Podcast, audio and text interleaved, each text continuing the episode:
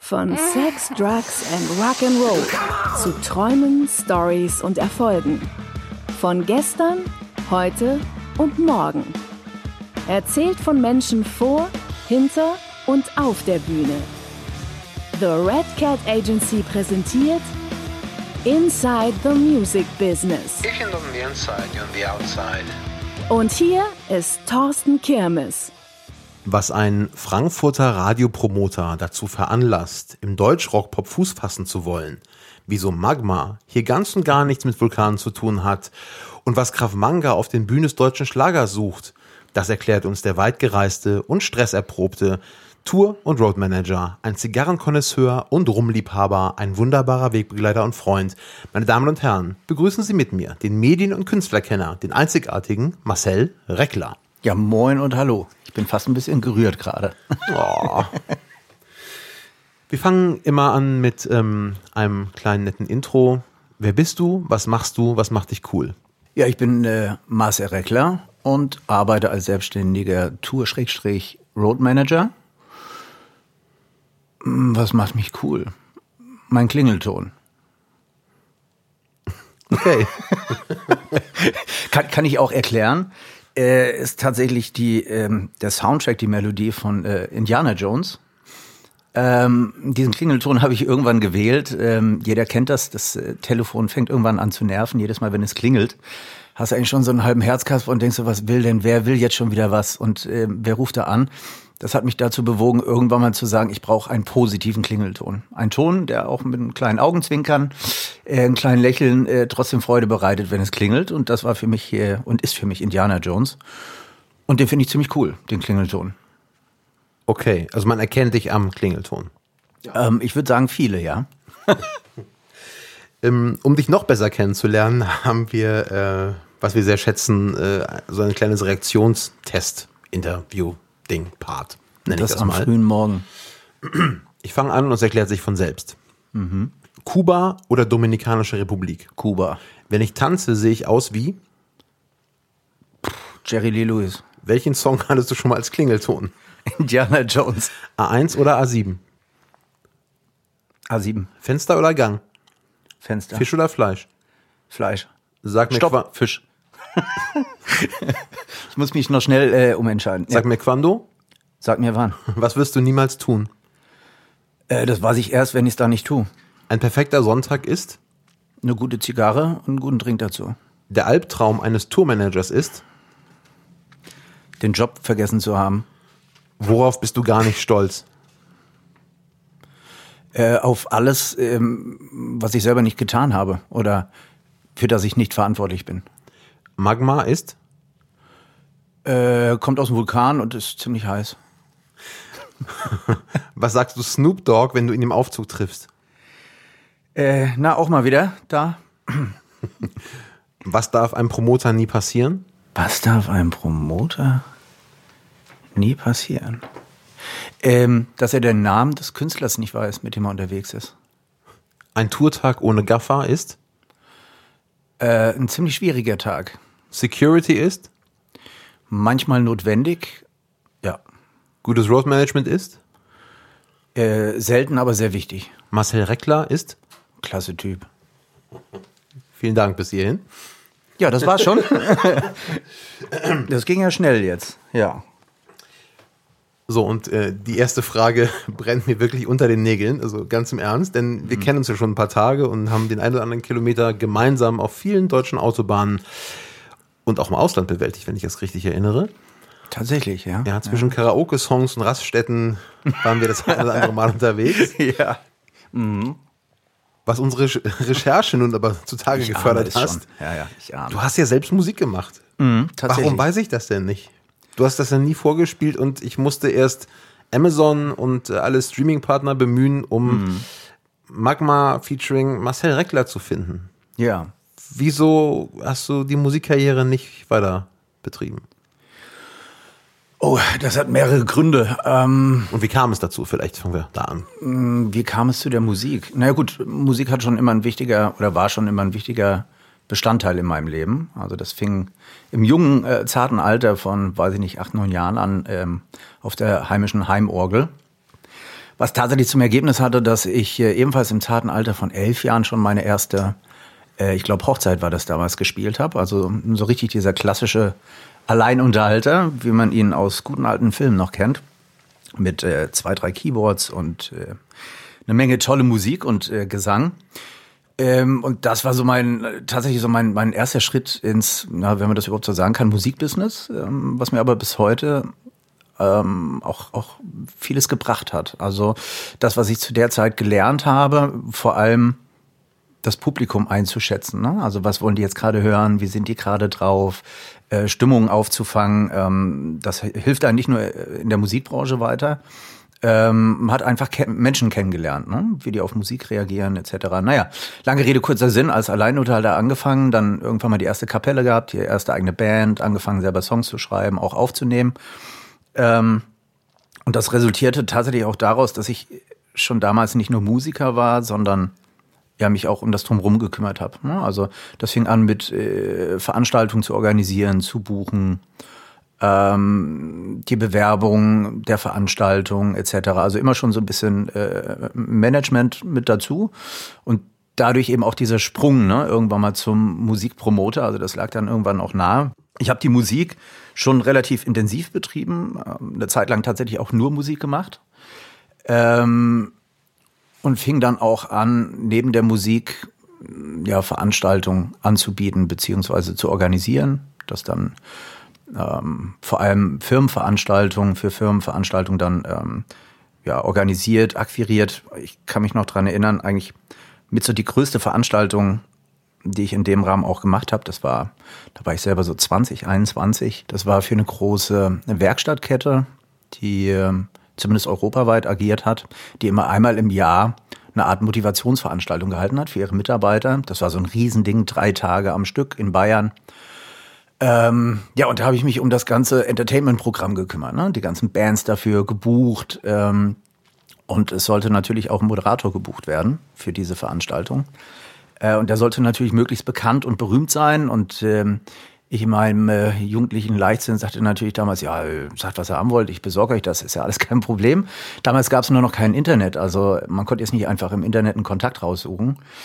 Ähm, die Wahl fiel damals auf Thomas Koschwitz, der damals, äh, glaube ich, auch tatsächlich so, mm, so auf der Höhe seines Erfolges war, also sehr erfolgreich als Radiopromot, äh, als Radiomoderator äh, beim Hessischen Rundfunk und hatte damals auch ähm, diese Late-Night-Show, Abendshow von Thomas Gottschalk übernommen war, also auch im TV präsent, dementsprechend bekannt. Ähm, ja, und da habe ich dann damals einfach die Fernsehzeitung in die Hand genommen, geguckt, äh, auf welchen Kanal läuft das überhaupt, habe dann bei dem Sender angerufen. Die wussten überhaupt nicht, was ich wollte. Die haben mich dann weiter verbunden zur Redaktion. Die Redaktion hat mir dann damals den Kontakt vom Management gegeben, das glücklicherweise fast vor meiner Haustür saß, nämlich in Frankfurt. Äh, da bin ich dann einfach hingefahren, habe den gebucht. Also bis dahin alles äh, fein und toll. Die Veranstaltung hat stattgefunden. Und der zweite Tag am Abend, also auch mit dem Moderator, alles super und äh, ich habe mich auch total toll gefühlt, ne? Also so eine Veranstaltung irgendwie zu organisieren und das alles zu machen. Ähm, so, und der zweite Abend fand auf einer Almhütte statt. Und ähm, da habe ich mich tatsächlich im Vorfeld nicht genügend informiert, was mir für meinen späteren äh, Werdegang, vor allem auch als Tourmanager, wirklich ein Leben lang in Erinnerung bleiben wird. Denn ähm, ich hatte für den Abend ähm, so eine ganze Samba-Tanzgruppe organisiert. Das waren so acht brasilianische Mädels, inklusive Tourmanager und Fahrer. Ähm, ja, mit denen ich dann abends aufbruch äh, oder auf, aufgebrochen bin, ist das so grammatikalisch richtig, ja, aufgebrochen bin, um auf diese Almhütte zu gelangen. Und ähm, als ich mich darum äh, erkundigt habe, wo wir da langfahren müssen überhaupt, ähm, fiel uns erst auf, dass das gar nicht mehr in Bayern ist, sondern in Österreich. So, wir fuhren los, zwei Kleinbusse hinter mir her, mit den brasilianischen Mädels hinten dran, alle schon recht leicht bekleidet. Und es war auch sehr frisch im Schatten, muss ich sagen. So, irgendwann mal ähm, sehe ich nur noch ein paar äh, Scheinwerferlichter hinter mir. Also der eine Bus war dann schon irgendwo auf der Strecke verloren gegangen. Ähm, und vor uns auf einmal die Grenze. Also ich fuhr drüber ohne Probleme und sah nur, dass der Bus hinter mir stehen blieb und nicht mehr losfahren wollte ähm, was den Grund hatte, dass äh, die brasilianischen Mädchen, die natürlich auch kontrolliert wurden an der Grenze, keine Pässe dabei hatten.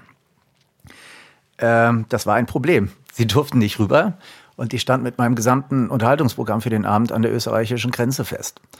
Ähm, ich habe natürlich versucht, die äh, Kollegen vor Ort zu überzeugen, dass äh, ein Führerschein vielleicht auch ausreichen könnte, damit sie einreisen könnten. In dem Moment äh, kommt noch ein anderer Kollege raus ähm, von der Grenzstation und sagt so, sagen Sie mal, ähm, ist da noch ein anderer Bus unterwegs? Sag ich, ja, wieso? Ja, die stehen am anderen Grenzübergang, die kommen auch nicht rüber. Das, das, das, das war also schon äh, für mich sehr hart, die Situation, zumal kurz danach die Reisebusse mit den Gästen der Abendveranstaltung an mir vorbeifuhren an der Grenze. Letzten Endes äh, haben wir es dann tatsächlich noch geschafft, ähm, ich glaube, mit vier Mädels über die Grenze zu kommen, die dann irgendwelche Ersatzausweise dabei hatten.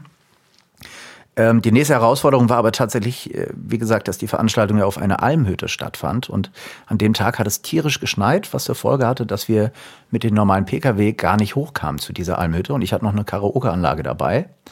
Ähm, wir sind also tatsächlich mit so einer Art Schneeschieber auf der Ladefläche hinten drauf durch das Schneegestöber ähm, mit dem brasilianischen Tänzerin äh, auf die Almhütte gefahren. Im Bühnenoutfit offensichtlich. Ähm, also die waren tatsächlich schon halb vorbereitet so. Also die waren sehr leicht bekleidet, dünn bekleidet. Letzten Endes, die Veranstaltung hat dann noch ähm, gut funktioniert. Die Stimmung war gut mit reichlich Alkohol, fanden die das auch alle ganz toll. Ähm, dann tat das der Stimmung auch keinen Abbruch mehr, dass relativ am Anfang schon jemand über das Kabel der Karaoke-Anlage gestürzt ist und äh, die damit auch nicht mehr funktioniert hat. Ähm, alles in allem war das äh, eine sehr lehrreiche Veranstaltung diese drei Tage, vor allem dieser Abend äh, auf der Almhütte. Wie gesagt, das hat mich sehr lange begleitet. Ja, jetzt äh, habe ich sehr weit ausgeholt.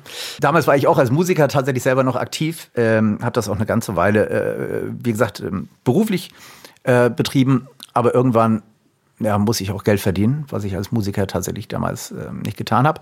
Und damals hatte ich das Glück, dass eine in Frankfurt ansässige Plattenfirma, ein kleines Indie-Label, das neu gegründet wurde von ehemaligen Mitarbeitern der Bellafon nach einem Vertriebsmitarbeiter gesucht hat. Und ähm, ich kam ja ursprünglich aus dem Vertrieb, aus dem Außendienst, ähm, habe mich da beworben und habe das große Glück gehabt, ähm, diesen Job auch zu bekommen. Das war für mich der absolute Wahnsinn. Ja? Also bei einer Plattenfirma zu arbeiten, das, äh, also ich bin damals, äh, weiß ich nicht, wie viel Meter größer geworden. Ich kann mich erinnern, ich habe die ersten, ich bin ja damals dann bundesweit so die ganzen Mediamärkte, Saturnmärkte, auch die ganzen kleinen Plattenläden abgefahren und ich bin immer rein mit meinem großen Koffer, wo die ganzen CDs drin waren. Ich hatte richtige Schwielen an den Händen, ne? weil der Koffer so schwer war von den ganzen CDs. Ähm, ich bin da rein voller Stolz. Äh, ich bin der von der Plattenfirma. Hallo. so, ne? Und wenn dann die Kollegen von der Sony oder von Universal gleichzeitig mit mir kamen, und die haben natürlich eine ganz andere Aufmerksamkeit bekommen als ich, ne? von so einem kleinen Label, äh, das war für mich immer so ein Herausschauen, immer dieses Wow, das sind die von Sony, von Universal, da wirst du auch mal hin. Die haben es geschafft. Die haben es geschafft, tatsächlich. Ähm, mir hat das aber eine Menge Spaß gemacht bei diesem Indie-Label und ähm, vor allem war das Tolle, wir haben da also relativ viel Jazz und, und äh, Weltmusik ähm, vertrieben. Und irgendwann ging es auch Richtung Pop. Popmusik, dass da neue Acts eingekauft werden sollten, promotet werden sollten. Und dadurch, dass die Firma eben auch so klein war, bin ich auch über den Vertrieb dann da auch so ein bisschen mit reingerutscht. Ne? Wir hatten dann eine kanadische Boyband eingekauft, äh, VIP hießen die damals. Die waren dann zwei Wochen lang äh, in Deutschland. Das Problem war, dass wir noch keine wirklich funktionierende Promotion-Abteilung hatten. Das heißt, die kamen hier rüber und wir hatten, glaube ich, einen Auftritt im Fernsehgarten und das war's. So, und äh, dann wurde kurzfristig überlegt, äh, wie können wir die Zeit noch weiter füllen ja, dann machen wir das über den Vertrieb. So, das heißt, dann habe ich die Kollegen bei mir im Auto gehabt und wir sind tatsächlich spontan die Märkte abgefahren, die WOMs damals, Mediamärkte, Saturn. Und äh, die Jungs haben sich da a cappella hingestellt, ne? also a cappella gesungen, ähm, Poster verteilt. Ähm, es waren alle mega erstaunt, die äh, Einkäufer selber auch, was da auf einmal passiert. Äh, das war eigentlich so meine erste wirkliche Promotion-Tour und auch äh, der erste Fernsehauftritt, den ich betreut habe beim ZDF Fernsehgarten. Und das hat mir dann hat mir auch eine Menge Spaß gemacht. Also das war so mein Ding. Und auch damals, glaube ich, so der Vorteil, ähm, dass ich selber früher Musik gemacht hatte und, und selber auch auf der Bühne stand, einiges auch nachvollziehen und nachempfinden zu können. Ne? Der Künstler, mit dem ich unterwegs war. Ja, der nächste Step war tatsächlich dann ähm, Universal Music. Die haben ähm, eine neue Radio Force ähm, gegründet die äh, nur Jugendformat-Radiostationen bedienen sollte. Und dafür sollten ja, junge Leute irgendwie an den Start gehen, die musikbegeistert sind und andere junge Leute am Funk irgendwie von der Musik überzeugen können. Da habe ich gedacht, da bewirbst du dich mal. Bin dann äh, hoch nach Hamburg gefahren, war natürlich tierisch aufgeregt. Ähm, Und ich kann mich jetzt nur an das, äh, an das Bewerbungsgespräch damals erinnern. Ähm, ich war nicht der Letzte. Es war auch keiner mehr da, außer eben der damalige Leiter der Radioabteilung, der sichtlich auch keinen Bock mehr hatte. Der wollte einfach nur nach Hause. Und sagte, ah, du bist jetzt der. Ich so, ja, hallo. Und er so, jo, hinsetzen. So.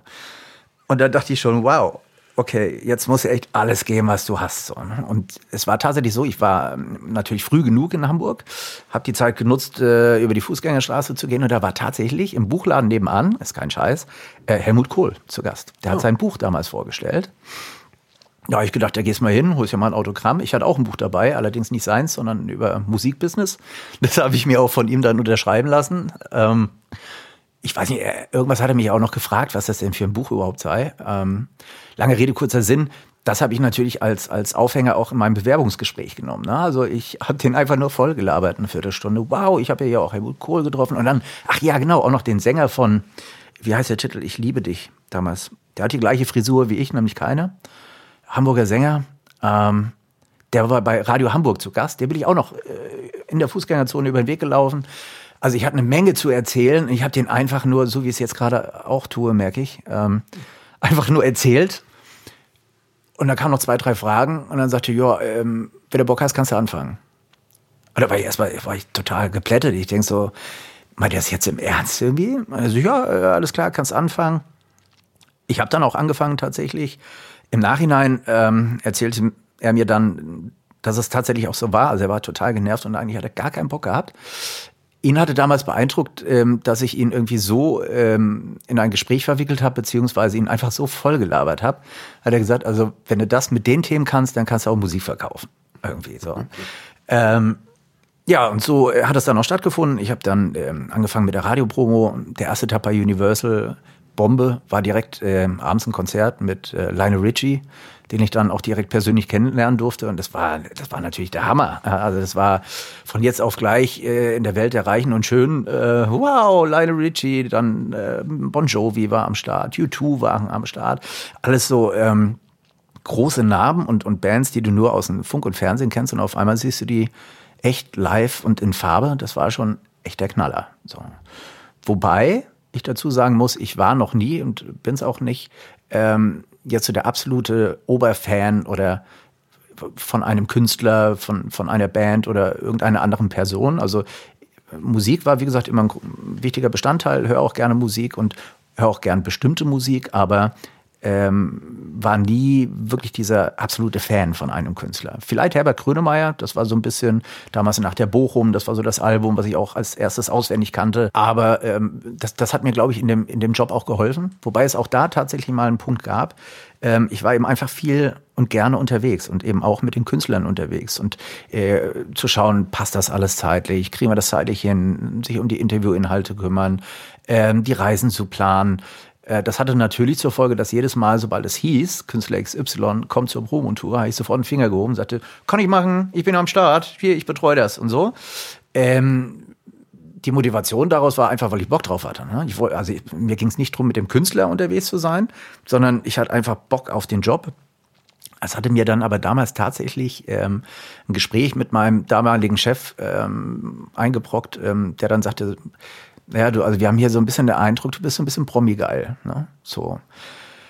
Ich dachte, wow, äh, echt jetzt? Kam das jetzt irgendwie so rüber? Und ich muss heute noch sagen, also ähm, dieses Gespräch mit meinem Chef damals ähm, war total super, weil ich äh, ich konnte es überhaupt nicht verstehen, habe hab mich dann erklärt und muss auch sagen, er hat mir auch sehr aufmerksam zugehört und hat das nicht einfach niedergebügelt, sondern konnte es danach auch äh, komplett nachvollziehen, warum ich da immer so nach vorne ging ähm, und hat mich seitdem auch äh, total unterstützt in allem, was ich gemacht habe, was mir auch gezeigt hat, dass äh, wenn es Probleme gibt, die muss man offen ansprechen und ähm, ganz oft ist es wirklich so, dass, dass sich das danach auch auflöst oder erklärt. So. Ja, das war Universal. Wenn es zu viel wird, musst du es sagen. Ne? Nee, das ist ja immer sehr, also wir bauen ja drauf, ne, wir, wir alle äh, lernen ja voneinander und äh, umso spannender ist es zu hören, ähm, dass du noch bei Universal in Hamburg warst. Ich meine, da haben wir uns in Hamburg haben wir uns nie kennengelernt, ne? Nee, tatsächlich nicht. Weil da hab ich auch war- angefangen. Ja. Ach, guck Bei, mal. bei einer Edel an. aber halt, ne? Wow. Okay, also, Auch in der Radiopromo. also der nächste Podcast ist dann über dich. Da darf ich dann die Fragen stellen. Deal? Deal, oder? Machen wir. Ja, du kannst es also. Ist äh, eingetütet. wa- Warte mal ab, dann kannst du nachher am Anschluss gibt es ja noch diese wunderbaren Endfragen und da ist eine Endfrage, klingt doch ganz wirr. Eine Endfrage, das klingt sehr Ja, warte mal ab. dramatisch. Aber Endfrage. behalten wir auch diesen Punkt, ne? Gut. Auf der Agenda. Ähm, wo waren wir denn stehen geblieben? Wir sitzen. In Hamburg. Beim In deinem Hamburg. Gespräch mit. Ja. Wer war denn das eigentlich dann damals? Äh, Nikolaus? Steinhagen. Oh, okay. Ja, der hatte ähm, die Jugendforce ähm, gegründet und tatsächlich ähm, bin ich ähm, dank Facebook und Co. Äh, heute auch immer noch mit ihm connected. Er ist inzwischen ist äh, Österreicher, ist auch wieder in Österreich zurück und wir haben uns mal geschrieben und ähm, Tatsächlich hat er mir geschrieben, dass sein Gespräch, also er führt heute äh, Seminare, hält Vorträge etc. und dass unser Gespräch, unser damaliges Gespräch für ihn heute immer noch äh, Thema und Grundlage auch seiner Seminare teilweise ist, so, was ich sehr erstaunlich finde. Schön. Ja, finde ich toll. Ja, aber Universal ist ja dann irgendwann mal äh, nach Berlin gezogen. 2002 müsste ich von gehört, ja. sein. Ja, genau. Und ähm, das habe ich zum Anlass genommen, wieder zurück in meine ein- alte Heimat zu gehen. Gründe dafür waren eher privater Natur. Alte Heimat heißt im Frankfurter Raum, im Taunus. Hab dann erstmal bei einer Marketingagentur angefangen, die eher im Filmischen unterwegs ist, POS-Marketing gemacht hat. Das war aber ein sehr kurzes Gastspiel. Also das war wirklich ein Monat oder so und äh, das hat einfach nicht funktioniert. Also ging es um eine Neuaufstellung und ähm, just in dieser Zeit kam ein Anruf von meinem alten Arbeitskollegen bei der Universal, der sagte, hey, ähm, du hast wahrscheinlich eh keine Zeit, aber wir haben einen Künstler irgendwie in Frankfurt, der muss betreut werden, wir wissen nicht, wer das macht, hast du nicht mal Zeit und Lust? Und ich so, äh, lass mal überlegen, äh, ja, ja, ja. ja, ähm, obwohl ich heute gar nicht mehr weiß, wer das war. Aber ähm, ja, da war ich dann unterwegs, habe das betreut. Und äh, es hat nicht lange gedauert, dann rief der Nächste an und sagte, du, ich habe gehört, du hast gerade Zeit. Wir hätten da jemanden, kannst du da nicht auch irgendwie? Ne? Und ich so, ja, äh, klar, bin ich dabei. Und dann hat das äh, tatsächlich so eine Eigendynamik bekommen, dass ich ähm, unterwegs war ne? und wieder diese Betreuung gemacht habe. Und dann dachte, Mensch, ich könnte mich doch eigentlich auch selbstständig machen damit. Das kann man auch beruflich machen. Ne? Ja, kann man auch beruflich machen. Ähm, tatsächlich anders als äh, die meisten anderen Kollegen von mir. Viele haben sich damals ja auch schon selbstständig gemacht, ähm, aber eben als Promoter. Ja, also das heißt wirklich das, das Pluggen, äh, die Songakquise, äh, Senderbesuche akquirieren, Interviews etc. Bei mir ging es tatsächlich darum, diese bereits akquirierten Termine zu betreuen und da sicherzustellen, dass das auch alles cool läuft und, und ähm, auch äh, angenehm ist für die Künstler. Ähm, und das war, glaube ich, mein großer Vorteil damals.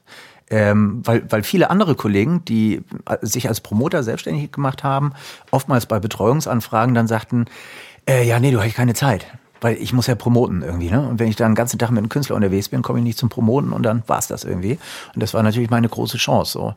Ähm, ich habe diese Chance ergriffen, ich habe mich selbstständig gemacht. Ähm, das lief auch am Anfang echt total super. Und dann war aber auch die Zeit, das war dann, ich glaube, schon so ein Jahr später, so 2003, 2004, da ging es der ganzen Branche nicht so wirklich gut. Die Umsätze gingen in den Keller, was zur Folge hatte, dass natürlich gespart werden musste.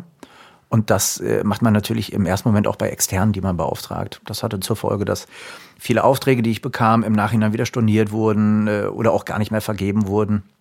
Es war eine sehr harte Zeit in der ich äh, ja auch so gut wie keine Einnahmen mehr hatte ne? und dann wirklich irgendwann da stand und nicht mehr wusste, wie es weitergeht. Ich habe dann tatsächlich noch Kurierfahrten nebenbei gemacht. Ähm, das Thema Fahren war auch immer schon, was ich im Nachhinein erst festgestellt habe, tatsächlich auch schon immer ein großes Thema bei mir. Ähm, das heißt, ich bin tatsächlich nachts nach Frankfurt oder spät abends. Äh, da stand dann ein Sprinter, der wurde beladen mit, mit Kfz-Ersatzteilen, die ich dann äh, ausgefahren habe die Nacht über bis nach Nordrhein-Westfalen hoch. Wenn ich Glück hatte, war ich um ein, zwei Uhr nachts zu Hause. Wenn ich Pech hatte, war es dann morgens fünf, sechs Uhr. Ja, und tagsüber habe ich mich dann drum gekümmert, wieder Aufträge zu bekommen und ähm, Künstler zu betreuen und, und äh, auch wieder Promotion-Aufträge zu bekommen. Das war eine ganze Weile so, bis ähm, ja, es dann wirklich auch schon kritisch wurde, ne? Nicht mehr zu wissen, okay, muss ich mir jetzt wirklich irgendwas anderes wieder suchen, was festangestellt ist. Ähm, ja, und damals kam dann aber tatsächlich eine Jobanfrage um die Ecke, also auch extern als, als Selbstständiger. Ähm, da gab es die Comeback-Show auf Pro7 2004. Ja. Mit unter anderem äh, Hathaway, ähm, ja, und eben auch Emilia. Ne? So, und Emilia sollte ich betreuen. Kam die Anfrage, ich so, ja klar, mache ich.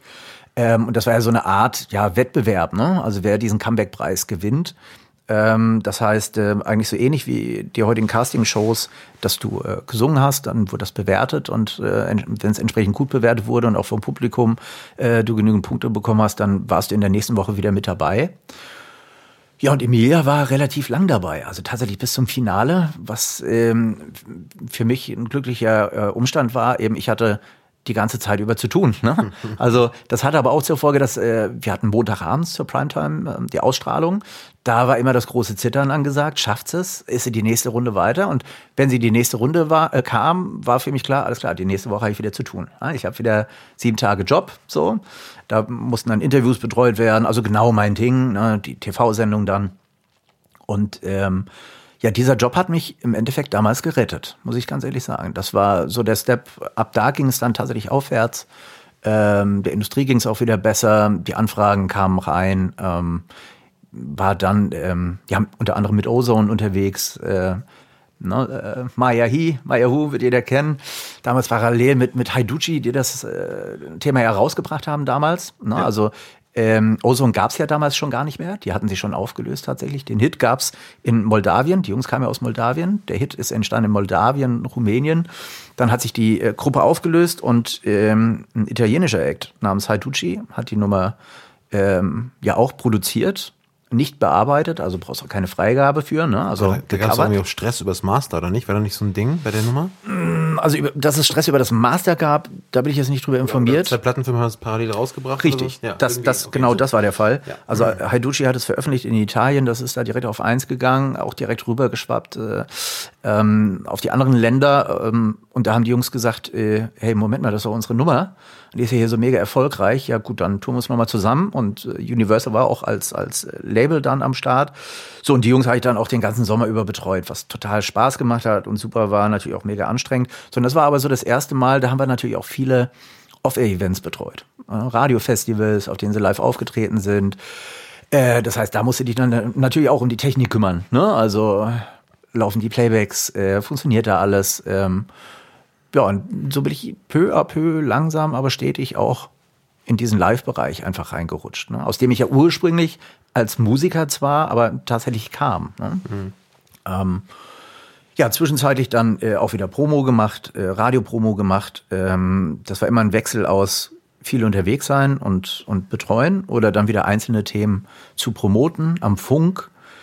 Dadurch, dass ich aber auch viel TV-Betreuung gemacht habe, ähm, sind natürlich auch Kontakte zum, zum, zu TV-Redaktionen entstanden, wo man dann Künstler auch mal anbieten konnte und betreut hat. Fernsehgarten habe ich über viele Jahre eigentlich fast jedes Wochenende betreut. Das ist eine Dreiviertelstunde von mir entfernt, von meinem Wohnort Mainz. Es liegt natürlich äh, auf der Hand, dass man da am Start sein will. Wochenends wollen viele frei haben. Ähm, ne, und dann macht man das. Ähm, ja, und so hat sich das die ganzen Jahre entwickelt, Promo gemacht, dann auch für Universal wieder als äh, Vertretung ta tatsächlich äh, auch mal sogar über zwei Jahre am Stück. Da ist ein Kollege wegen Krankheit ausgefallen, habe dann immer wieder die Urlaubsvertretung gemacht, dann für das Gebiet West in der Radiopromo, was mir auch wichtig war, immer noch die Kontakte zu behalten, ne? immer wieder aufzufrischen. Und es ist ja auch wichtig, dass du mit ordentlichen Themen um die Ecke kommst, was dann meistens oder oft von Universal auch der Fall war.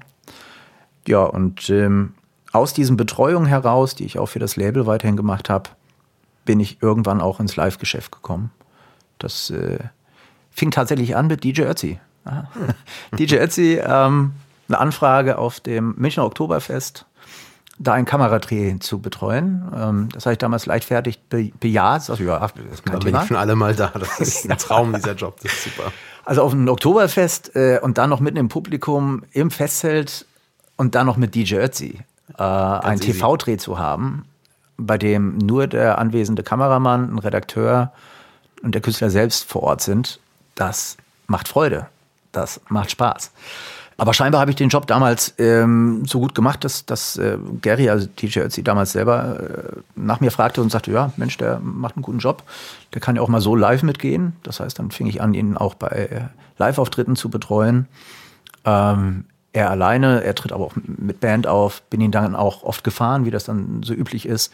Ich nenne das immer persönliches Tourmanagement oder Art Road Management. Es unterscheidet sich ja so ein bisschen, ob ich jetzt im Tourmanagement auch als Produktionsleiter unterwegs bin und auch so für die, ich sag mal, technischen Abläufe äh, verantwortlich und zuständig bin oder beim persönlichen Management, ähm, Tourmanagement, da ist das alles so ein bisschen noch artistbezogener, künstlerbezogener. Das heißt, eigentlich stehst du mit dem Künstler morgens auf und bringst ihn abends wieder ins Bett. So, also du bist wirklich 24 Stunden für ihn am Start. Das war damals DJ Ötzi, dann kamen einige andere äh, dazu äh, mit der Zeit. Ähm, ja, Christina Stürmer, ähm, Beatrice Egli, die ich dann auch seit der, ja eigentlich von Anfang an im Live-Bereich äh, betreue. Ähm, Ella Endlich, mit der ich jetzt auch auf Weihnachtstournee gehe im Dezember. Ähm, ja, und ganz viele andere Künstler auch. Also erstmal vielen Dank. Äh, ich meine, du weißt, also ich habe, wir haben uns oft auf vielen Fahrten unterhalten und auch über äh, unsere beiden Werdegänge. Ähm, was du wunderbar aber umschifft hast, was ist jetzt mit deiner CD? Ja, was soll mit der CD sein? ähm, ich meine, du hast ja nun äh, Promo gemacht und äh, ähm, also du hast, du hast eine Platte aufgenommen, ist das richtig? Ja, tatsächlich. Also das war, ähm, es waren mehrere Titel, also insgesamt waren da sechs CDs, aber keine kompletten Alben. Ne, das war auf der ersten sechs CD CDs? waren, ja, auf der ersten CD waren tatsächlich drei Titel drauf. Beziehungsweise nein, die erste war sogar eine Single. Ähm, die damals bei uns auf dem Ort auch sehr erfolgreich lief, wenn man das so sagen darf. Ja, wir sind, äh, wie das klassisch damals so war, im Dorfgemeinschaftshaus aufgetreten haben dort ein Konzert gegeben und äh, haben da die CDs verkauft und haben tatsächlich dann ja unser erstes Album, ähm, was wir aufgenommen haben, dort auch verkauft und haben tatsächlich an dem einen Abend, das waren über 200 Alben verkauft. Also das ist, wenn man sich das heute mal vorstellt, also der halbe Ort hatte gefühlt unser Album. Ja. Wir waren da richtig Popstars, auf dem Dorf ja. allerdings. Ja. Da wünscht sich heute mancher Künstler, er würde die Platten verkaufen. Ja, tatsächlich, tatsächlich. Aber wir waren nie, ähm, also es war nie ein Plattendeal. Also das, äh, das habe ich auch alles in Eigenregie gemacht. Ne? Also sind ins Studio gegangen, haben aufgenommen, die CDs damals pressen lassen und den Eigenvertrieb hauptsächlich auf den Konzerten dann verkauft. Natürlich war damals schon der Gedanke, ähm, weiterzukommen und auch einen Plattendeal zu bekommen. Aber tatsächlich habe ich ab dem Moment, ab, ab dem ich ähm, wirklich selber im Business gearbeitet habe, das nie wirklich thematisiert und auch nicht promotet. Tatsächlich aber auch aus dem Grund, ja, dass es einfach auch unprofessionell ist, ne, in meinen Augen. Also wenn ich als Promoter unterwegs bin, dann bin ich mit dem Künstler unterwegs und er ist der Künstler Künstler und ich bin der Tourmanager oder der Promoter, aber nicht selber auch ein Künstler. Ja. Ähm, deswegen war und ist das eigentlich auch kein Thema für mich.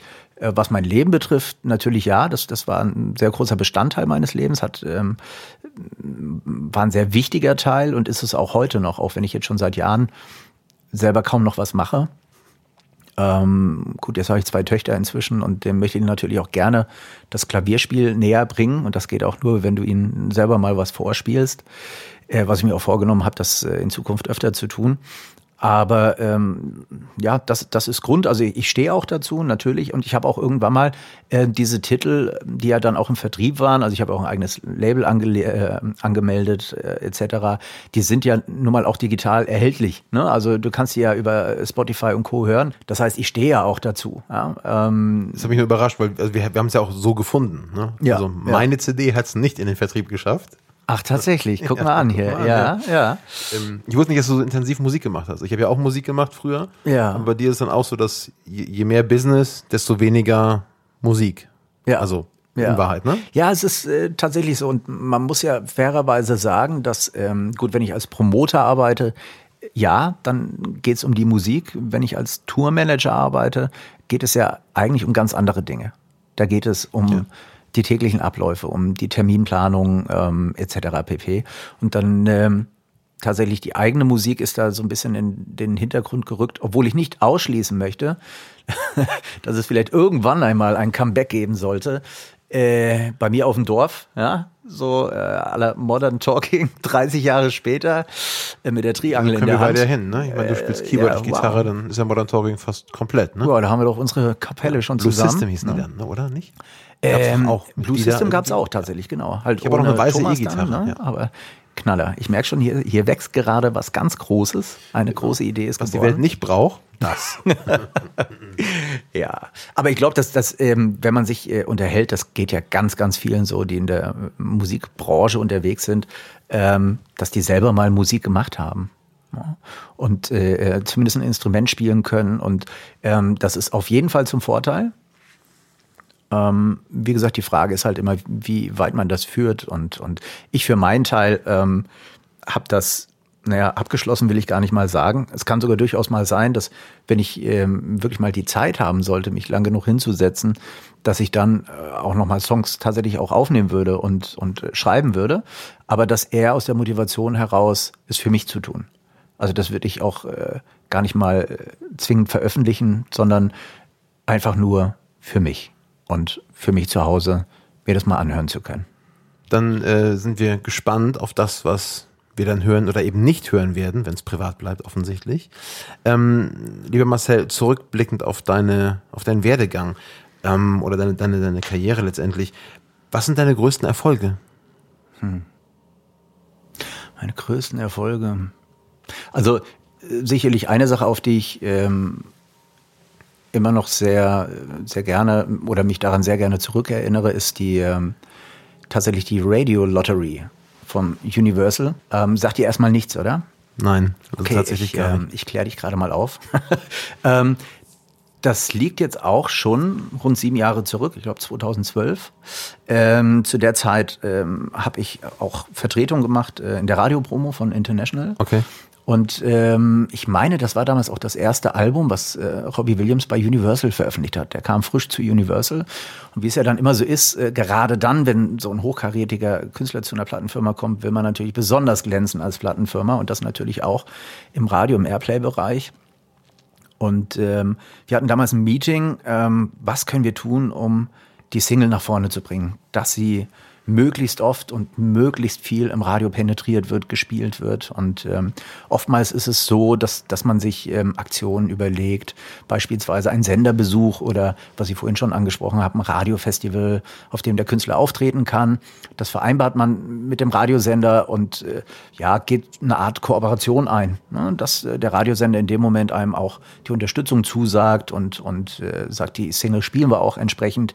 Ja, und da hat man darauf rumgedacht, was könnte man denn hier anbieten? Und der Nachteil ist ganz klar bei diesen Geschichten, wenn du das Radiostation anbietest, du kannst ja nicht bei allen Radiostationen spielen und du kannst da auch nicht alle besuchen.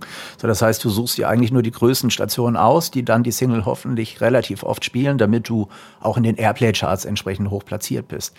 Ja, wie gesagt, wir haben drauf rumgedacht und ähm, ich hatte dann die Idee, eine Art ähm, ja, Wettbewerb zu gestalten. Das heißt, ähm, für die, die es nicht wissen, ähm, Radio-Airplays werden ja auch überwacht ne, via Music Trace. Das heißt, da wird ganz genau festgehalten, wann welcher Titel um welche Uhrzeit auf welchen Sender gelaufen ist. Ähm, jetzt war meine Idee, dass ähm, Robbie Williams himself einen Tag und eine feste Uhrzeit notiert. Das hat er nicht irgendwo gemacht, sondern äh, auf dem Deutschen Radiopreis, war dort dann tatsächlich auch zu Gast eingeladen hat diesen Tag und diese Uhrzeit notiert in einem Briefumschlag. Ein Notar war dabei, dieser Briefumschlag wurde weggeschlossen. Ähm, und dieser Tag war klar fixiert in einem Zeitraum von zwei Wochen. Und die Idee war, der Radiosender, der die Single von Robbie Williams am nächsten dran, genau an diesem Tag und diese Uhrzeit spielt, der bekommt ihn als Studiogast. Unabhängig, wie groß der Radiosender ist, wie klein. Und das war der Knaller. Also auch wenn ich leider bei der Umsetzung dieser Idee äh, nicht mehr involviert war, weil die Vertretungszeit ausgelaufen war.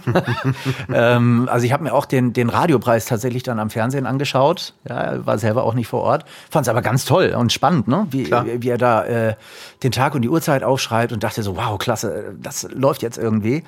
Ähm, und tatsächlich war es so, dass ähm, Universal damals äh, mit dieser Aktion ähm, den Airplay-Rekord gebrochen hat. Noch nie hatte ein Titel mehr Einsätze in der ersten Woche. Das waren rund zweieinhalbtausend Plays, die er hatte.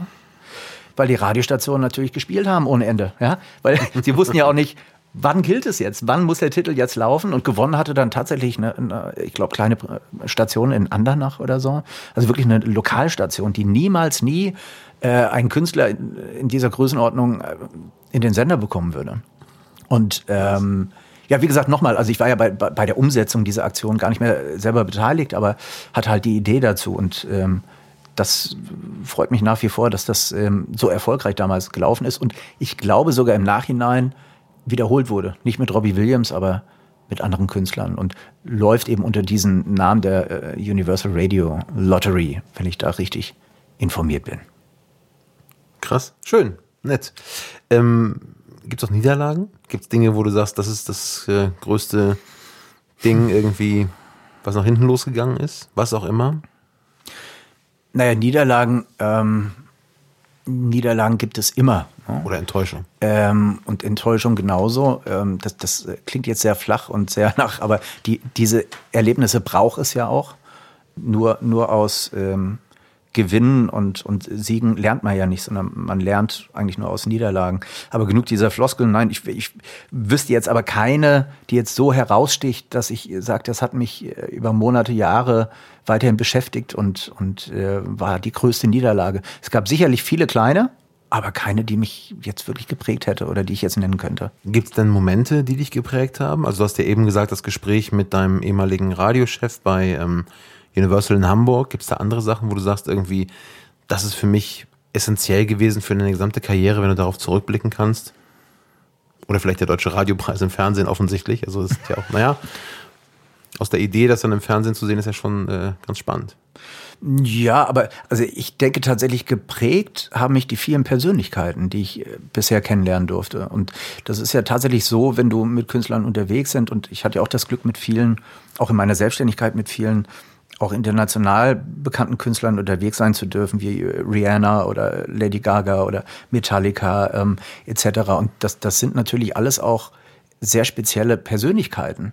Und dort kennenzulernen, wie diese Menschen A, mit, mit ihrer Bekanntheit, äh, mit ihrem ja, Star-Sein umgehen, ähm, trotzdem menschlich bleiben, auf vielleicht eine andere Art und Weise, das hat mich natürlich geprägt. Also es hat ja alles mit Menschen zu tun und auch wie Menschen in dem Business agieren und, und arbeiten. Und das ist übrigens auch ein interessanter Punkt, weil du mich äh, vorhin ja auch gefragt hast, mit meiner eigenen Musik und Promoter. Ich habe das dann ja nie promotet tatsächlich.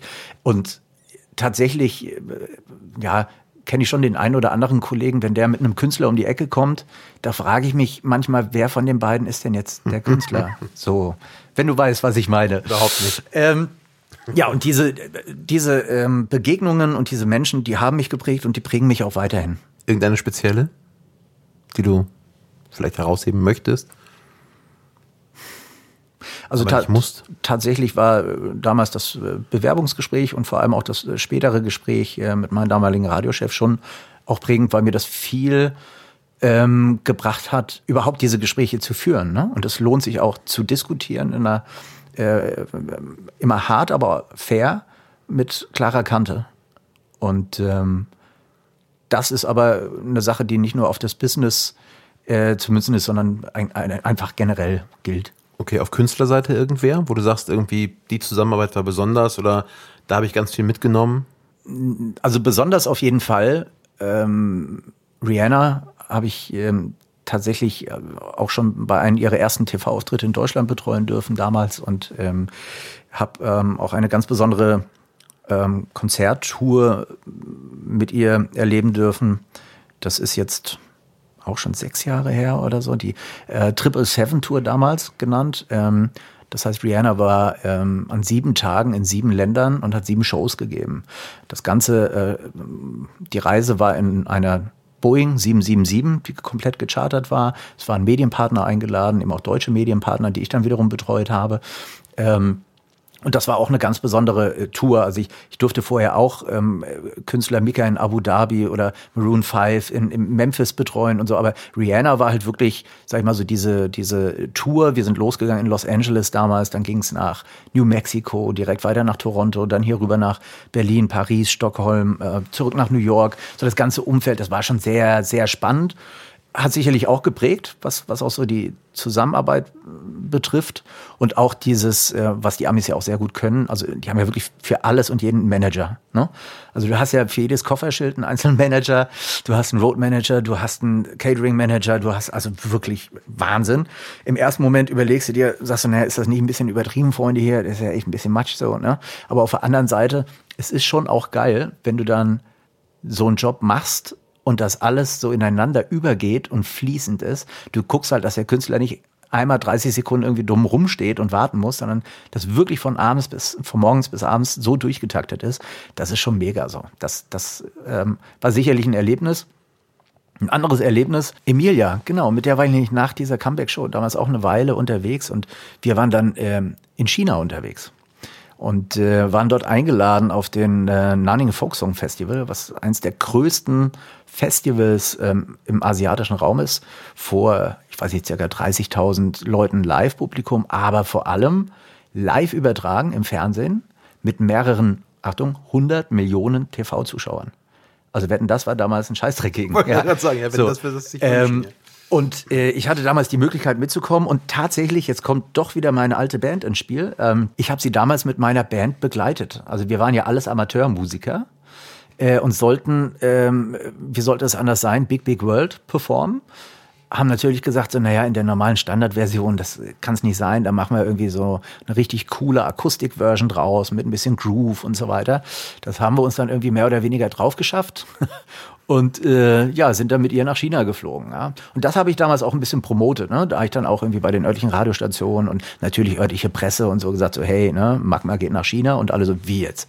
Hier aus dem Dorf und jetzt gehen die nach China und äh, sind da die Big Stars irgendwie. War natürlich nicht der Fall. Wir haben ja nur Emilia begleitet, ne? Und haben Aber 100 Millionen Zuschauer, also wenn wir zwei nochmal nach China fahren, dann könnte ich mir vorstellen, dass der ein oder andere sagt, Mensch, hier, bist du nicht der von... Ja, an der Frisur könnten Sie mich äh, erkennen. Die hatte ich damals schon, durchaus. Ähm, das Lustige war, beziehungsweise ähm, wir fanden das damals gar nicht so lustig.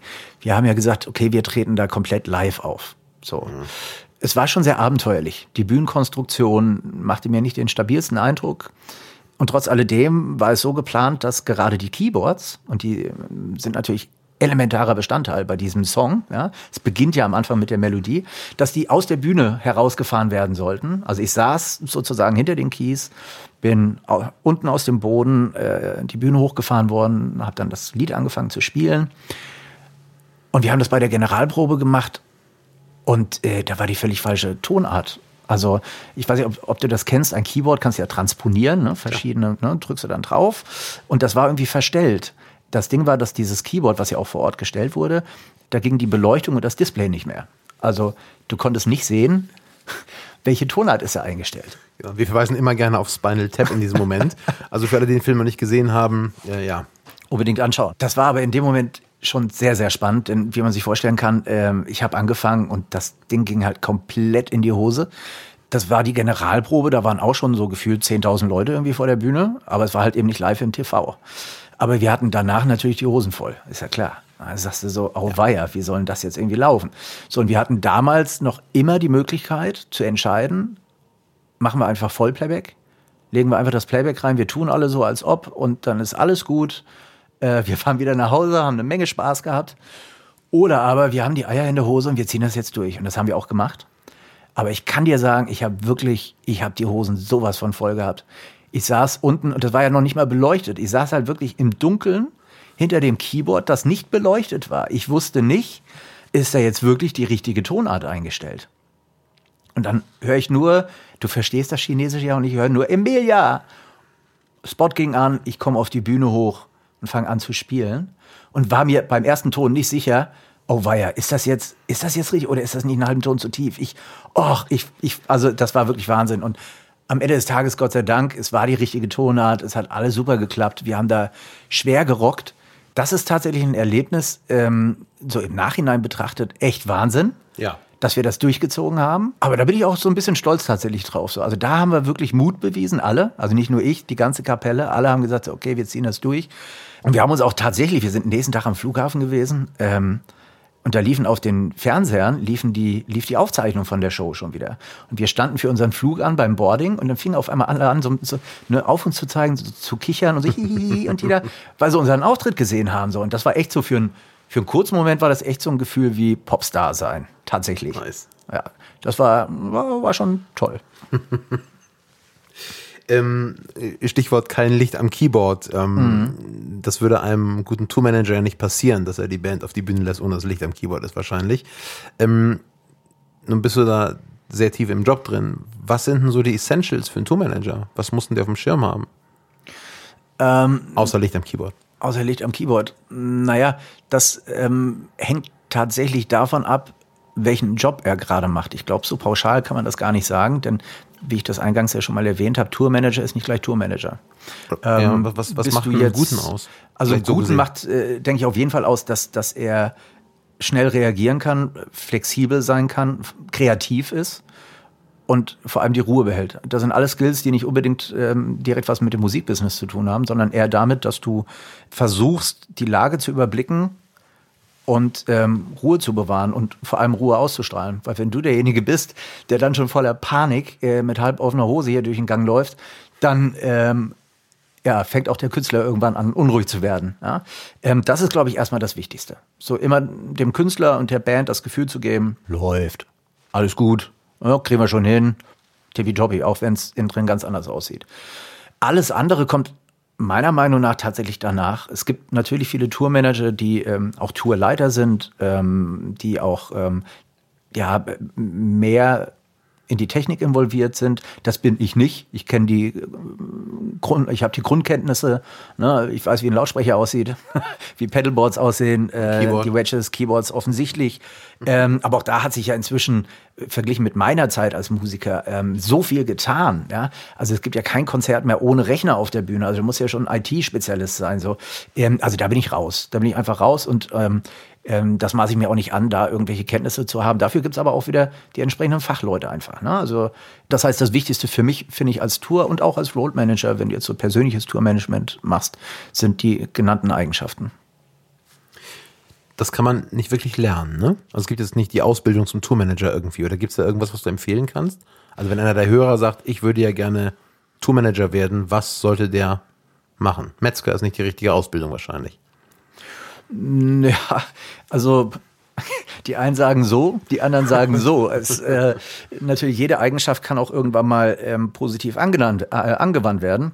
Ähm, aber äh, ja, grundsätzlich glaube ich glaube nicht, dass es also den Lernberuf Tourmanager gibt es nicht. Also auch wenn du inzwischen natürlich äh, über die über die Popakademie beispielsweise Mannheim und so weiter wirklich fundiertes Wissen dir aneignen kannst, auch auch eine Ausbildung zum, ich glaube Kaufmann im, im Medienbereich ne, äh, machen kannst. Das ist sicherlich hilfreich, gar keine Frage und auch toll, dass es das gibt, denn das war früher nicht der Fall und ich glaube, das merkt man auch. Also einmal im Musikbusiness, in den Plattenfirmen sind viele Leute, die das wirklich gelernt haben ähm, und auch viele Musiker übrigens. Ne? Also man kann ja auch als Musiker auf die Popakademie gehen ähm, und da wirklich professionell, lernen, ne? Wie ich als Musiker äh, nicht nur Songs schreibe und spiele, sondern wie ich mich auch im Musikbusiness bewegen kann. Das alles super top, aber wie so oft wirklich eine Ausbildung gibt dir die Basis, den Job zu lernen, das kannst du nur beim, mit dem berühmten Learning by Doing.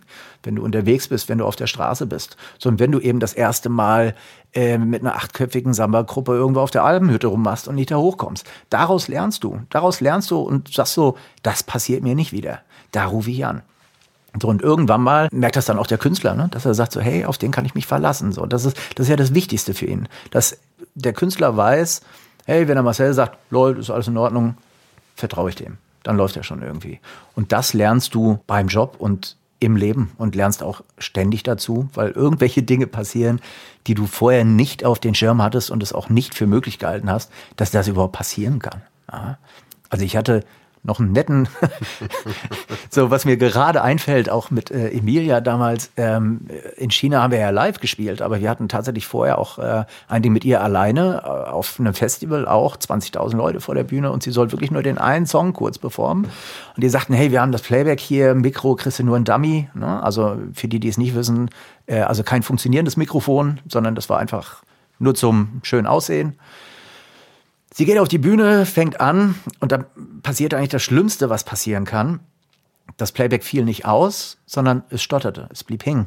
Ja, es ging also einmal bip, bip, bip, bip, bip, bip, bip, bip, bip, und gefühlt 30 Sekunden lang. Ich habe keine Ahnung, das, das war eine Ewigkeit. Und ich stand natürlich auf der Bühne, also neben der Bühne und nicht am FOH, wo das Playback abgespielt wurde. Also ich hatte keinen direkten Einfluss drauf. Und das Mikro war eben tot. Also sie konnten noch nicht mal irgendwas sagen oder dann a cappella singen und sagen, hey, ich kann ja doch singen, sondern der Drops war halt wirklich gelutscht. So, ähm, das, das würde mir zum Beispiel auch nie, nie wieder passieren.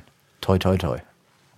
in Zeiten, wo die CD dann noch eingelegt wurde, ne? Ja, richtig, ja. genau. Wobei, ähm, tatsächlich hatten wir auch vor ein paar Jahren mit einer anderen Künstlerin eine, eine TV-Show da bist du halt natürlich ähm, so ein bisschen eingeschränkt. Ne? Also das ist die TV-Produktion, die für sich agiert und, und äh, sich auch um die Technik kümmert. Und da war es auch so, dass äh, das Playback und im Fernsehen ist es ja nun mal so, dass zu 80 Prozent zumindest Halbplayback gefahren wird. Und dieses Playback, das ist gesprungen während des Auftritts. Das war die Verleihung der Goldenen Hänger. Das war damals, äh, das, damals gab es auch noch TV Total. Also auch äh, Stefan Raab hat sich der Sache angenommen und das noch ausgestrahlt. Ähm, Aber war das eine CD? Nein. Nein, das war vom Rechner und das war äh, Beatrice Egli damals, die das mit Band ähm, höchst professionell durchgezogen hat. Nämlich den ganzen Song auch wirklich bis zum Ende performt hat, obwohl das Playback gesprungen ist damals. Und ich weiß nicht, ich stand äh, mit, mit ihrem Manager neben der Bühne und man guckt sich eben den Auftritt so auf dem Monitor an. Wie kommt das denn alles so rüber? Die Bilder waren total super, aber ich sag irgendwann mal, Du, das ist aber eine ganz komische Akustik hier. Ne? Ich habe immer gedacht, das, das kommt von der Gegenwand zurück. Ne? Manchmal ist das so, dass sich das so anhört. Und das Playback ist tatsächlich gesprungen. Also immer so, da, na, so ähnlich. Ja. Ich glaube sogar heute noch, wenn das durch den Moderator damals danach nicht aufgelöst worden wäre, wäre es vermutlich vielen TV-Zuschauern noch nicht mal aufgefallen. Die hätten gedacht, da ist irgendwie eine Störung in der Leitung. Das ist gar nicht da das ist der Fernseher oder das Kabel. Das sind natürlich Sachen, da sind dir dann die Hände gebunden. Da selbst, also da kann selbst ich nichts mehr machen. Ja, ähm, aber äh, da hat zum Beispiel ähm, die Künstlerin ähm, einen ganz, ganz großartigen Job damals gemacht und ähm, hat das Ding trotzdem safe nach Hause gefahren, trotz alledem. Und das gehört natürlich auch, da gehört echt eine Menge dazu. Ja, also selbst, selbst äh, ich hatte äh, damals mal Probleme mit äh, CDs, die nicht gelesen werden konnten. Ne? Kennst du ja mhm. auch, dass eine CD brennst, die der, oh das, ja, das Ding oh dann ja. Äh, und wir haben auch, glaube ich, in der zweiten Folge mit Thorsten Mewes gibt es die wunderbare Geschichte, dass beim DAT aufgrund der Feuchtigkeit im Raum das Band am Tonkopf kleben bleibt Ach, und dadurch nicht funktioniert. Nicht. Ähm, und man will dann schon sicher sein, eben deswegen DAT und eben nicht CD und dann hast du so ein Problem. Mhm. Also es gibt Sachen, da kann man selbst als Toolmanager nichts machen. Ja. Aber für die, wir haben ja viele äh, Newcomer oder Newcomer falsch Musiker und äh, ambitionierte Kollegen, die zuhören, ähm, gibt es einen Tricks und Kniffe, die du empfehlen kannst, wo du sagen kannst, hey, das kann ich euch mit auf den Weg geben. Denkt mal darüber nach, wenn man sich für eine Tour vorbereitet oder was auch immer. Was sollte man da hier? Drei, vier Dinge, die man aus dem Werkzeugkistchen von Herrn Reckler vielleicht mitnehmen darf. Immer Gaffertape dabei haben. Okay. Das ist, äh, das ist schon mal ganz wichtig. Ähm, das kann man immer gebrauchen. Ansonsten tatsächlich ähm, sich wirklich eine kleine Liste machen. Also was, äh, was brauche ich bei diesem Künstler speziell? Was muss ich immer am Start haben? Das ist auch wieder sehr künstlerabhängig, aber ein Edding ist auch immer nie verkehrt dabei zu haben. Ein sogenanntes Multitool hat man auch gerne mal dabei, wo du so die wichtigsten Werkzeuge dabei hast. Aber das ist natürlich auch immer, also ich fliege auch relativ viel, auch immer nur mit Handgepäck. Da darf man das wieder nicht mitnehmen. Aber eine Taschenlampe, genau, die habe ich eigentlich tatsächlich immer dabei. Ich glaube, das ist auch so ein kleiner äh, Spleen von, von Tour- und Roadmanagern. Die haben immer geile Taschenlampen. Ne? Also das muss dann schon irgendwie so, die muss dann schon so 280, 300, 500 Lumen haben, 280 Meter weit gehen und so. Und dann, das zeigt man dann natürlich auch gerne mal, wenn es nachts ist, ne? im Himmel. Guck mal hier, dieser Scheinwerfer, das ist hier ne? meine Taschenlampe. Ja, also das, das schadet tatsächlich nie. Aber ich glaube, dass, dass, äh, du kannst nie, niemals nie alles dabei haben, ja, was du brauchst. Äh, du musst nur wissen, wo du es herbekommst. Das ist eigentlich das Wichtigste. Und in Zeiten äh, der heutigen Smartphones, Handys, muss man ja wirklich sagen, das vereinfacht einem den Job schon enorm. Du kannst ja heute eingeben, was du willst, wenn du irgendwas brauchst. Also du hast das eigentlich ruckzuck irgendwo um die Ecke und kannst das organisieren. Das ist eigentlich das Wichtigste und das, äh, was du mitbringen musst. Einfach kreativ und flexibel zu sein, wo du etwas herbekommst. Dann für, für Menschen, die also Ambition, Ambitionen haben, Toolmanager zu werden, wo fängt man da an? Hast du da irgendwie einen Tipp, wo man sagt, pass mal auf, also du hast eine Ausbildung gemacht oder auch nicht und äh, bist flexibel, kreativ. Ähm, Also die Möglichkeiten sind da tatsächlich relativ begrenzt. Also entweder man bewegt sich, also man kommt ja nicht einfach so auf die Idee, ne? Ich werde jetzt Tourmanager. Also meistens hat man dann ja schon irgendeinen Bezug zur Musik. Ähm, das heißt, in dem Moment kennt man meistens auch schon Musiker. Und das ist schon die erste Basis, ne? wenn man mit denen unterwegs ist und die haben irgendwo einen Gig und sei es nur irgendwo in einem kleinen Musikkeller, mitfahren, mithelfen aufzubauen ähm, und dann lernt man da schon mal die, die Abläufe kennen. Natürlich ist es so, dass äh, es muss ja auch erstmal Geld verdient werden, damit ein Tourmanager überhaupt bezahlt werden kann. Das heißt, ähm, auch da ist sicherlich äh, ja eine gewisse Zeit notwendig, um sich da in Anführungsstrichen hochzuarbeiten ne? oder zu hoffen, dass man vielleicht dann von einer anderen Band mal angesprochen wird und gefragt wird, hey, kannst bei uns nicht auch mal gucken, kriegst auch einen Fuffi dafür, irgendwann mal ist ein Huni und ne? dann geht es langsam. Ansonsten ist es tatsächlich so, dass ähm, ich ja inzwischen auch eine kleine Agentur betreibe und eigentlich auch immer wieder äh, kompetente Leute suche, ja, die eben auch Betreuung äh, übernehmen können, ähm, sei es im Mediabereich, äh, bei TV-Auftritten, Radiosenderreisen oder aber eben auch im Live-Bereich. Also von daher ähm, Bedarf ist da auf jeden Fall und ich glaube auch, dass das äh, in der Zukunft nicht weniger wird. Also wenn man mal sieht, wer alles auf der Straße unterwegs ist, die sind alle unterwegs, es sind, alle wollen spielen. Lustigerweise sehe ich nur noch Arena-Touren. Alle spielen in großen Arenen, aber eben auch viele kleine Clubs. Naja, und die müssen auch betreut werden. Die brauchen auch einen Tourmanager, da muss immer jemand mit dabei sein. Also das wäre auch eine der Möglichkeiten. Ähm, genau, und weitere Infos dazu gibt's immer in den Show Notes. Da findet ihr dann auch den Kontakt zu Marcel und bei Interesse äh, und Jobanfragen, Stellenangebote quasi, ne? Ähm, kann man sich dann sicherlich auch an Marcel wenden. Ein Blick auf die Branche, Musikbranche generell, aufs Live-Geschäft. Wo siehst du die Branche in fünf Jahren? Tja, äh, wenn man das so genau wüsste, nicht wahr? Ich glaube, so wie ich es jetzt gerade schon angesprochen habe, ich glaube, dass der, dass der Live-Sektor äh, noch mehr an Bedeutung gewinnt. Ähm, sicherlich auch als Einnahmequelle, da eben ja, die Einnahmen durch, durch äh, Tonträgerverkäufe etc. immer mehr abnehmen. Die Art des Konsums ändert sich stetig, wird immer mehr digital. Es kommt da natürlich auch wieder auf die, auf die Zielgruppen drauf an, aber die werden ja auch die Jüngeren werden auch älter und streamen irgendwann nur noch. Also sprich, die ganzen, äh, auch die Promotion ändert sich, glaube ich. Und, und die Künstler sind immer mehr ähm, eigenverantwortlich. Also ich glaube tatsächlich, äh, obwohl das war schon zu meiner Zeit, glaube ich, kaum noch so. Früher, irgendwann einmal soll es so gewesen sein, dass A&R-Manager in Live-Clubs gegangen sind und sich Bands angeguckt haben, angehört haben und gesagt haben, wow, so wie die abgehen, die nehme ich jetzt unter Vertrag. Ja? Darüber spricht man noch, ja. Ja, genau. Das soll es mal gegeben haben. Ich glaube, diese Art und Weise von A&Ring gibt es gar nicht mehr. Also ich, ich lasse mich gern vom Gegenteil überzeugen. Ich bin einfach nicht zu, äh, einfach zu wenig drin. Aber ich glaube, dass äh, diese, äh, die Clubs von damals sind ja YouTube und Co. heute. Shazam von ja. heute, ja. So, das heißt, als Künstler platziere ich mich über, über äh, YouTube, über äh, meine Webpräsenz, ähm, versuche dort Aufmerksamkeit zu generieren und dass eben auch A&R-Manager auf mich äh, aufmerksam werden ne, und versuche da mir eine erste Fanbase irgendwie schon zu erspielen, um dann aber auch eben im Anschluss live auf Tour gehen zu können und, und zu spielen. Fakt ist, dass die Musik an sich eben leider dadurch, dass sie immer und überall verfügbar ist, so wie jedes Gut, wenn es überall verfügbar ist, inflationär eben auch an, an, an Wertigkeit verliert, leider. Aber ich glaube, dass dieser Live-Effekt, dieses Live einen Künstler zu performen und hautnah dabei zu sein, dass das nach wie vor die Leute ähm, hinterm Fernseher oder hinterm Laptop äh, hervorholt und die Leute auf Konzerte gehen lässt. Und das, wie gesagt, auch ein großer, wichtiger Bestandteil bleibt und noch größer sein wird. Schönes Schlusswort, meiner Meinung nach. Ähm, vielleicht zu dir noch, welche Projekte beschäftigen dich aktuell? Also was, was machst du gerade im Moment? Außer jetzt gerade mit mir zusammen zu sitzen hier. Ja, ist ja auch nett, um Kaffee Ja. zu trinken. Also äh, vermutlich werde ich jetzt gleich äh, mir als Belohnung eine Zigarre rauchen. Ähm, das habe ich mir fest vorgenommen.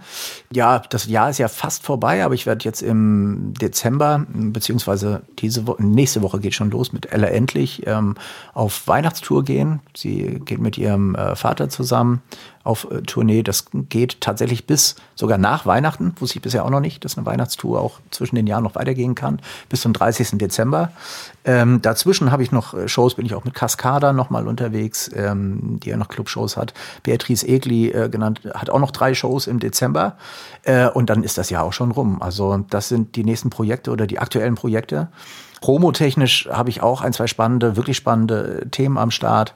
Ähm, das ist einmal Andoka, eine Country-Pop-Sängerin. Country ist ja auch mehr und mehr äh, am Kommen. Und äh, bei ihr ist es auch so, dass ähm, also sie hat kein klassisches professionelles Labelumfeld, also alles in Eigenarbeit bisher. Ich arbeite jetzt schon das zweite Jahr mit ihr zusammen. Wir haben sie auch schon im Fernsehen gehabt, äh, im ZDF Fernsehgarten äh, on Tour. Wir haben äh, ZDF Morgenmagazin gehabt. Äh, sie hat auch den C2C in London schon gespielt. Da versuche ich auch so ein bisschen sie ähm, ja auch live noch anderweitig zu platzieren, mal zu gucken, wo da die Reise hingeht. Eine andere Sängerin Viola ist auch eine Newcomer, Newcomerin. Das hört sich immer so ja komisch an bei äh, Sängerinnen, die schon ja 30, Anfang 30 sind und irgendwie gefühlt ihr ganzes Leben schon Musik machen. Aber für das Business sind es Newcomerinnen. Ja, ja, ja. Ähm, die ist auch mit einer äh, Single am Start, versucht sie da auch entsprechend zu unterstützen und zu platzieren. Also da mal schauen, wo da die Reise hingeht. Wo findet man dich im Netz? Also wie kann man Kontakt zu dir aufnehmen? LinkedIn, Xing, Facebook, was auch immer? Ja, alles, was man so kennt. Also Facebook und, und Insta äh, mit meinem normalen Namen. Ansonsten marcel-reckler.com.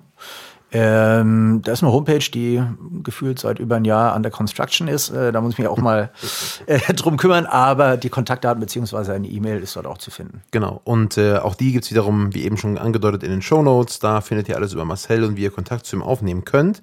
Ähm, ja, eine Frage, die eben mich zum Schmunzeln ver veranlasst hat. Wen sollten wir auf jeden Fall mal zur Show einladen? Wen sollten wir interviewen? Ähm, du meinst hier im Podcast? Im Podcast, genau ich glaube, eine Person, die, die wirklich viel zu erzählen hätte, äh, wäre Beate Weber. Beate Weber ist ähm, die, ja, kenn ich, klar. kennst also, du, ne? Also yeah. genau, Musikchefin vom ZDF Fernsehgarten, äh, die jetzt, also für mich leider, für sie ganz toll äh, in den Ruhestand gegangen ist. Aber das hat vielleicht eher sogar noch zur Ursache, dass sie dann auch Zeit hat für diesen ja, Podcast. Unbedingt. Und sie hat ja vorher vor dem Fernsehgarten, solange es äh, äh, die Sendung noch gab, auch ZDF, ähm, werden das betreut und besetzt und hat da sicherlich auch eine Menge zu erzählen, eine Menge Künstler, die sie kennengelernt hat und eben auch die verrückten Promoter, die da hm, überall hm, rumspringen. Hm. Also ich glaube, das wäre ganz spannend, da würde ich auch gerne zuhören. Genau, und wir haben noch den Deal, dass du mich interviewst, war das richtig? Richtig. Also die, die, den Gedanken gab es ja immer schon, ob wir es nicht mal irgendwie rumdrehen. Äh, mhm du bist wirklich der Erste, der es jetzt von sich aus und das musst du bitte bestätigen. Das, das klingt jetzt, als will ich jetzt zu drängen. Ich unterschreibe, ist, ja. Wir haben es ne, wir ja nicht vorher das, abgesprochen. Aber, aber ich muss dann die Fragen natürlich auch selber vorbereiten können. Also ich kann jetzt nicht dein Fragemuster auf dich anwenden, weil dann weiß mhm. ja schon alles, was kommt. Also ein bisschen Überraschung muss schon. Ein bisschen Überraschung sein, ne? muss sein, aber ich glaube, dass mein, ja. mein Büro dich da liebend gern unterstützt. Leider. We'll see. Du kennst we'll mein. Umfeld, das ist ja mit, ja, genau, es, es bleibt spannend. Ähm, Gibt es noch irgendwas, was du den Hörern mit auf den Weg geben möchtest? Mm, ja, es kommt natürlich darauf an, wer das jetzt gerade hört. Also ähm, ich gehe jetzt mal davon aus, dass ähm, bestimmt auch viele Musiker ähm, reinhören, die mm, ja ähm, sich weiterentwickeln wollen und, und äh, die Musik nach vorne bringen wollen. Da würde ich tatsächlich den Tipp geben, ähm, authentisch zu bleiben und man selber zu bleiben, vor allem und auch in der Musik sich, äh, man kann immer Vorbilder haben, aber gerade als Musiker muss man, muss man auch seinen eigenen Sound entwickeln und zu dem auch stehen. Ähm, was es sicherlich am Anfang nicht gerade einfach macht, diesen Künstler auch medial stattfinden zu lassen. Da man sagt immer, das klingt ja alles immer so glatt gebügelt, ne? Es klingt ja alles irgendwie gleich und tut dann auch nicht weh und dann findet das irgendwie auch statt. Aber dann ist man eben auch einer von vielen und man klingt nur so wie jemand, den es schon gibt und der auch schon erfolgreich ist. Deswegen braucht man den neuen auch nicht unbedingt. Jetzt habe ich schon wieder so ewig lang ausgeholt, aber ich glaube, das wäre so ein Tipp, wirklich, und das kann man sogar, glaube ich, auch auf alles umsetzen, authentisch bleiben und sich selber finden und sich selber dann auch treu bleiben. Sehr schön. Ähm, jeder Gast von uns bekommt ein Geschenk. Wow. Ja, Überraschung. Es ist Hätte keine ich das gewusst, Versi schon, ich schon viel früher gekommen. Ja. Überraschung. Aber auch da ist es eigentlich keine Überraschung, denn ähm, Churchill würde sich freuen. Oh, yeah, was haben wir denn für eine? Eine schöne Davidoff Limited Edition 2019. Ich denke, also ich weiß, dass äh, Ja. das bei dir nicht äh, falsch aufgehoben ist. Und passend dazu noch ein kleines Fläschchen, wirklich ein kleines Fläschchen. Wow, den Rum durfte ich äh, auf äh, einer der letzten Tourneen, auf denen ich unterwegs war, äh, kennenlernen. Denn der stand da tatsächlich ähm, im Catering Rider. Rum. ja, vielen lieben Dank dafür. Sehr gerne. Ich werde beides ähm, zu genießen wissen. Hast dich genießen, sehr gut. Ähm, wie immer gibt es ein äh, Schlusswort, was auch wiederum bei dir liegt. Äh, dazu gibt es einen Glückskeks. Wobei ich dich hier bitten würde, diesen zu öffnen und äh, naja, vorzulesen. Der sieht schon ein bisschen ekelhaft aus, ne? Wieso? So die Form, An was erinnert er dich denn? sage ich nicht. Also für, das ist ja ein Auditiv, ist es wirklich ein Glückskeks. Ja, ja, es ist ein Glückskeks, aber ich glaube, ich habe noch nie einen Glückskeks mir mal so richtig angeguckt. So. Er krümelt auf jeden Fall. er, er krümelt. So. Et Kölsche Junsesetz. Trinkst du eine mit? Ja, klar. Ich habe ja einen Rum hier. Ja, siehst du, dann passt das wunderbar. Ähm, ja, liebe Hörerinnen und Hörer, wir freuen uns sehr, dass Marcel uns heute beglückt hat. Ähm, mehr Infos wie immer in den Show Notes unter www.theredcat.de oder eben äh, bei eurem Podcast-Provider. Marcel, vielen Dank fürs Vorbeischauen und äh, bis zum nächsten Mal. Dankeschön. Ich danke für die Einladung.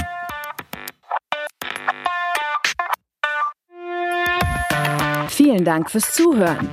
Das war Inside the Music Business. Präsentiert von The Red Cat Agency. Mehr Infos gibt es wie immer unter www.theredcat.de. Bis zum nächsten Mal.